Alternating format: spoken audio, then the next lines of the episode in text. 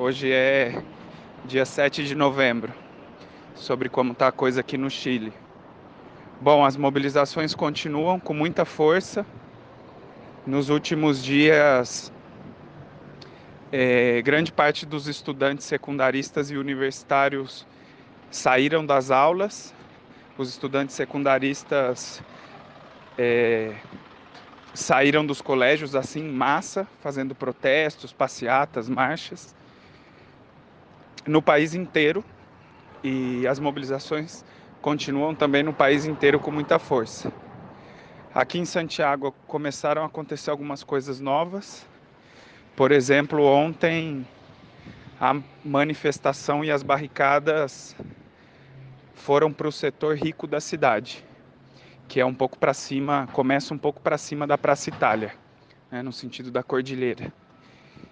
Então foi foram várias convocatórias feitas pela internet para para uma manifestação, um protesto na frente do Costaneira Center. Costaneira Center é o, o edifício mais alto do Chile e foi construído por o dono desse edifício é um dos principais burgueses aqui do país. E o Costaneira é, seria um símbolo da modernidade, né, do, do neoliberalismo chileno. É um prédio muito alto, embaixo tem um shopping, vários hotéis, já num setor muito mais rico da cidade. Então os protestos foram para lá. É, o pessoal começou a fazer barricadas, saquearam algumas lojas, um banco, e, e entraram na sede da UD, que é um partido de direita, aqui, da direita tradicional, bem de direita. E entraram um monte de gente dentro da sede, tiraram as coisas, fizeram barricada com computador, com mesa, com cadeira e praticamente destruíram a sede, essa sede do partido de direita. Também já tinham saqueado outra sede da UD em outra cidade, acho que no sul, já faz uns dias. É, para os próximos dias, tem várias convocatórias para manifestações nesse setor mais rico da cidade. E, bom, como o governo não renuncia e não dá grandes concessões, a, as pessoas vão ficando com mais raiva, né? Por conta dos mortos, dos desaparecidos, da violência policial. E agora essa raiva está indo. os setores populares estão invadindo mesmo os bairros de classe média alta e vão e vão avançando né, até os bairros da burguesia. A polícia está completamente já não tem capacidade de controlar. A polícia está muito violenta, mas eles não têm capacidade de controlar essa fúria popular. E hoje o governo anunciou uma série de medidas que, pelo que eu vi, rapidamente vão ter que passar pelo parlamento, mas uma série de medidas para fortalecer a polícia a PDI, que seria como a nossa Polícia Federal, os carabineiros, que são a Polícia Militar, é, desde coisa de tecnologia, inteligência, infiltração, estão é, querendo aprovar uma lei contra o uso da, dos, dos lenços, né, do que eles chamam de caput que seria essa, que, o que tapa o rosto, esse lenço que tapa o rosto das pessoas nas manifestações. É, então, várias leis que vão avançando muito na, na criminalização. Criminalizam barricadas, os saques, então com penas assim de, de prisão, perseguição política. É um projeto bem, é, bem ditatorial assim. É, o governo, então, eles querem fortalecer a polícia porque eu acho que o governo avalia que não tem condições políticas de colocar o exército na rua de novo. Porque se eles colocam o exército, aí eu acho que a fúria popular vai ser ainda maior. É, os setores organizados da classe trabalhadora, é, dirigidos principalmente pela burocracia sindical, pelo Partido Comunista, Frente Ampla e outros, outras agrupações, estão convocando uma greve geral para o dia 12, é, terça-feira que vem. Essa greve geral, pelo que tudo indica, vai ser muito superior à greve geral, às últimas duas, porque já se somaram vários setores que não estavam da mineração, é, setores do comércio, transporte, que mais? Construção civil, montagem industrial, que é o pessoal que monta né, as hidroelétricas, as minas, essa construção civil pesada, construção pesada que a gente chama, e construção industrial. Então esses setores também vão se somar. Então tudo, tudo indica que dia 12 vai ser um dia de paralisação forte. É...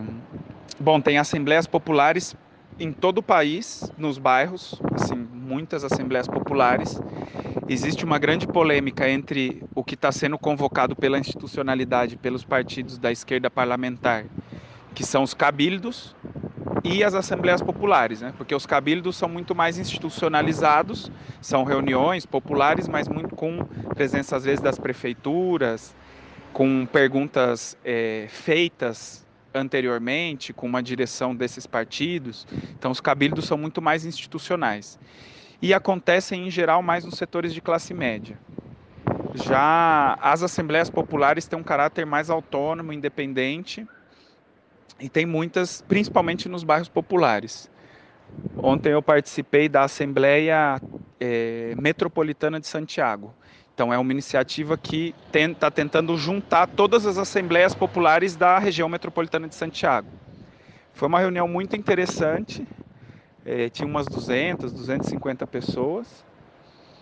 Essa tinha muitas representações de assembleias populares e de outros coletivos, coletivos feministas, jornais de jornais de organizações de esquerda, alguns partidos da extrema esquerda também que não são partidos legais também participaram. E, e a discussão foi muito interessante porque se deu toda uma discussão política, né, da necessidade de ter um programa de luta. Então, discutiram a questão da Assembleia Constituinte, dos direitos, do capitalismo. Então, as assembleias populares de bairro, das comunas, foram levando as discussões que que foram feitas nas comunas, né? Então, muita coisa interessante, assim, renacionalização do cobre, discussão em relação às forças armadas, os carabineiros, os presos políticos. Também se discutiu é, não confiar em nenhum pacto social, principalmente que os partidos de esquerda, centro-esquerda, estão tentando fazer com o governo.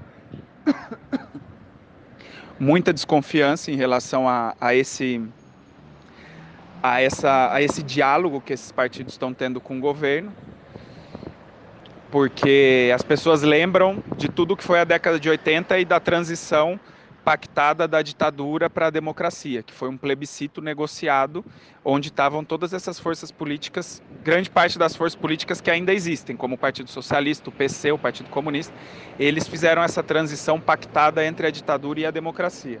Então as pessoas têm essa experiência, né? E não querem que a mesma coisa se repita, que é uma traição, né?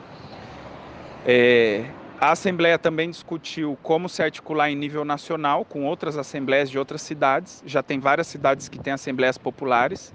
Em Concepción já tem uma Assembleia Popular de Concepción que junta as assembleias das comunas, como aqui em Santiago.